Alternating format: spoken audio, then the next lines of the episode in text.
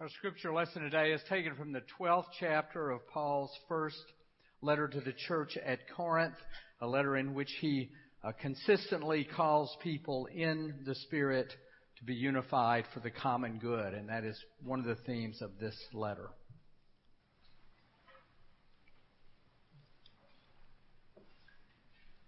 Therefore, I want you to understand that no one speaking by the Spirit of God ever says, let Jesus be cursed. And no one can say, Jesus is Lord, except by the Holy Spirit. Now there are varieties of gifts, but the same Spirit. And there are varieties of service, but the same Lord. And there are varieties of activities, but it is the same God who activates all of them in everyone. To each is given a manifestation of the Spirit for the common good. To one is given through the Spirit the utterance of wisdom, and to another the utterance of knowledge according to the same Spirit. To another, faith by the same Spirit.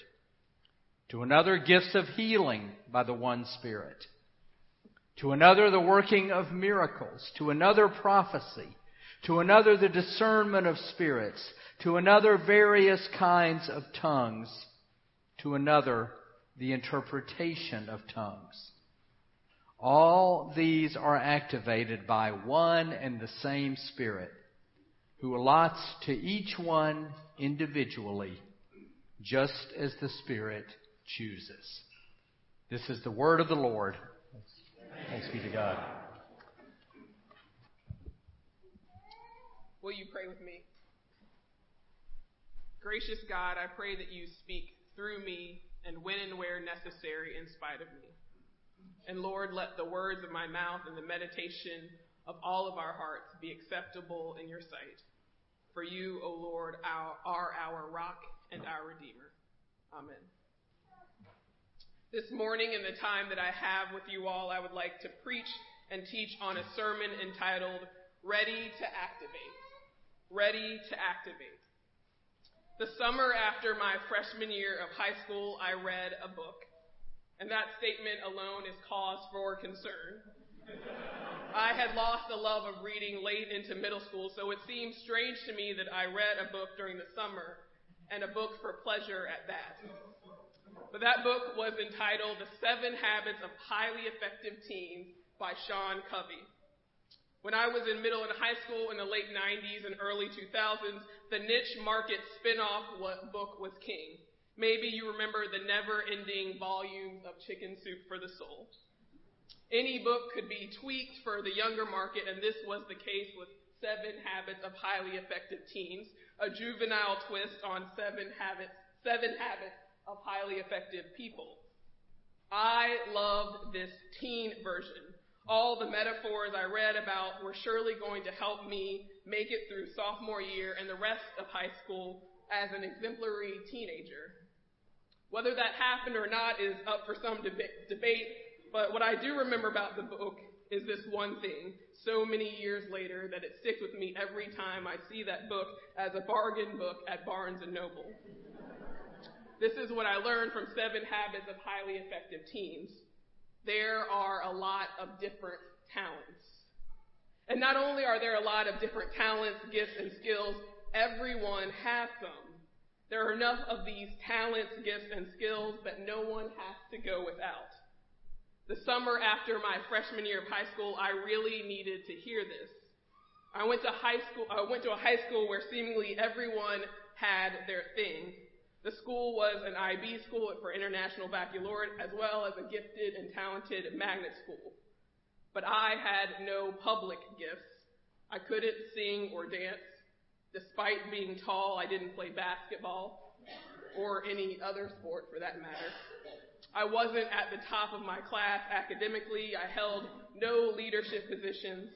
I knew after freshman year that I was going to graduate without getting a letter in anything. Now, reading in Seven Habits of Highly Effective Teens that there are a lot of different talents was a lifesaver. It listed things like being a good listener or being a friend, gifts, skills, and talents that weren't all that obvious. It is hard to navigate high school, an environment often rift with public demonstrations of gifts and talents. Not having a thing can make you the subject of ridicule or make you feel inferior. There's often a social hierarchy which implies that certain people are more important than others. How this hierarchy comes to be can feel rather arbitrary. All that is to say, for a 14 year old Whitney, this idea that everyone had a talent was important.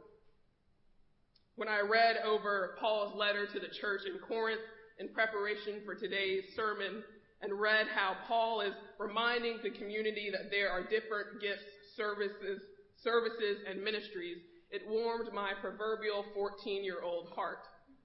The passage today is also a reminder that too often the church, like my high school, gets it wrong. Both are communities prone to placing people in categories based on what they produce or do well, how these different gifts are manifest publicly. With division often comes labels. Labels often pit one person against another, one group against another. Divisions breed, breed things like jealousy, arrogance, and a propensity to compare ourselves to others.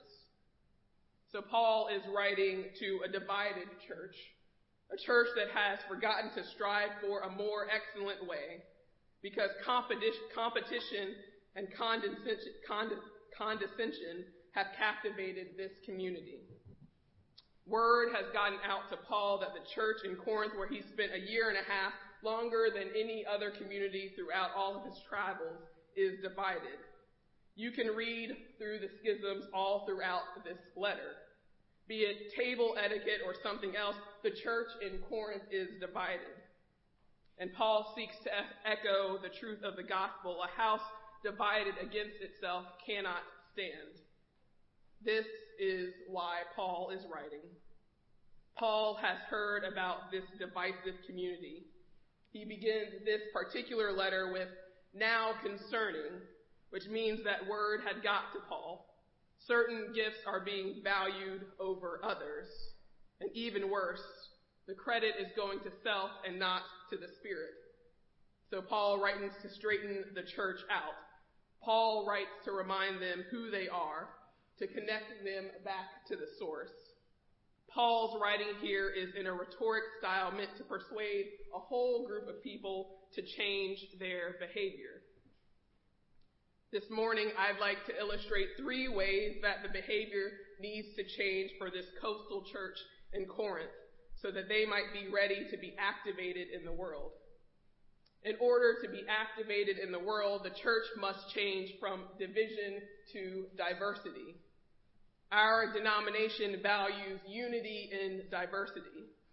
Diversity is demographic for the church, just as it has always been from the birth of the church, which Patrick told so eloquently in the children's sermon and the story of Pentecost in Acts.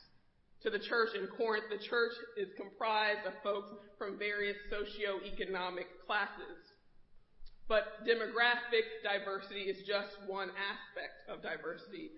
We are a gathering of difference. Different stories, different backgrounds, different callings, different life experiences, and different gifts. Being different is good. Being different is good for the church. Difference is not bad. Division is. What irks Paul in this community is not that the people in Corinth are different. No, the church is best when it is a motley crew of faithful folks seeking to bring humanity in reach of something higher. The church is a gathering just like this gathering of eighth graders from different schools and different families, different paths to Westminster. The church gathered will always be the church diverse. We are called by the Spirit to be diverse but not divided. The Corinthians are guilty of saying that certain spiritual gifts are better than others. They have made certain gifts a status symbol, particularly the gift of speaking in tongues, an issue that Paul will address later in the book. We all have different gifts. All gifts are good, all gifts are worthy, and all gifts are not ours to boast, but a grace abundantly poured out on all of us by the Holy Spirit for the common good. Before we activate, we must be uni- unified in our diversity, not by our differences. In this passage, Paul lists off a variety of spiritual gifts wisdom, knowledge, faith, healing, working of miracles, prophecy, and tongues. And this list is not exhaustive. The church is a gathered community comprised of difference and a variety seeking a common good. Secondly, in order to be activated in the world, the church must change from being self-guided to spirit-guided. One of the issues that is dividing the church is that not only have the people pit certain gifts against each other, but also have started to believe that whatever gifts they have, they have obtained themselves spiritual gifts are not merit based, thus, nothing we do on our own merits correlation to our giftedness. Gifts are not bargained for, but bestowed upon. The Holy Spirit, she who is wind, she who is fire, loud like thunder, and yet that still small voice lavishes upon us gifts. Each of us is gifted. There is a manifestation of this creative, comforting, convicting, calling spirit in each of us. It is the spirit that breathes into us these gifts. The spirit is always willing and ready to activate within us a little more of himself. So the variety of gifts that come to us today in these confirmands in Olivia and Sarah and Caroline and Matthew, who is using his gifts right now at a dance recital, and Julia and Rachel and Henry and Michaela and Emma, is not because they are smart, which they are, or because they are kind, which they are, or because they are curious, which they are. No, the gifts that we look forward to witnessing in the class of confirmands this morning, and the gifts we witness through all, throughout all of Westminster, past, present, and future, are spirit guided and not self guided. And the same spirit that called you and I in our uniqueness calls the person in the pew next to you. Finally, in order to act, to be activated in the world, the church must come together for the common good. As our scripture ends this morning, Paul begins with writing one of the most well-known metaphors for the church. The church as a body. Paul is reminding us that the body doesn't work in isolation.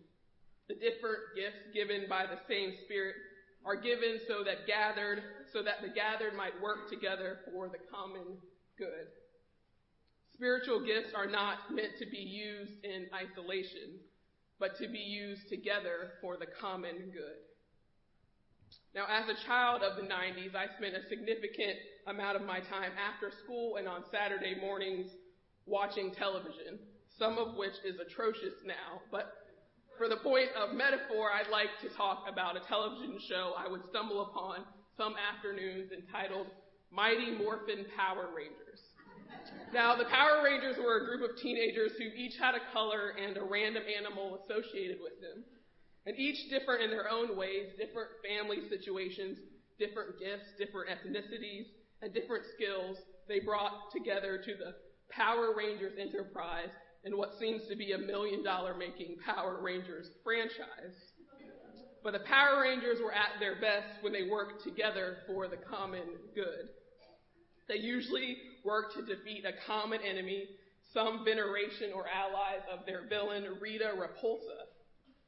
And every episode never ended with when the five to seven Rangers, depending on which season of the show you were watching, had not come together for the common good each jumping out of some seemingly nowhere place in colorful spandex proclaiming their name, each capable of some victories individually, but their biggest victories came when they worked together.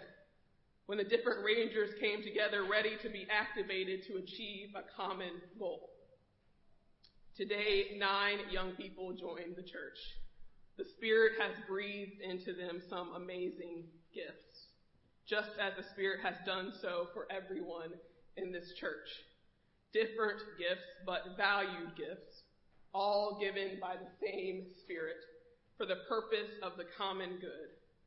Westminster, you've got the gifts. You've received the Holy Spirit. Are you ready to activate? In the name of the Father, Son, and Holy Spirit.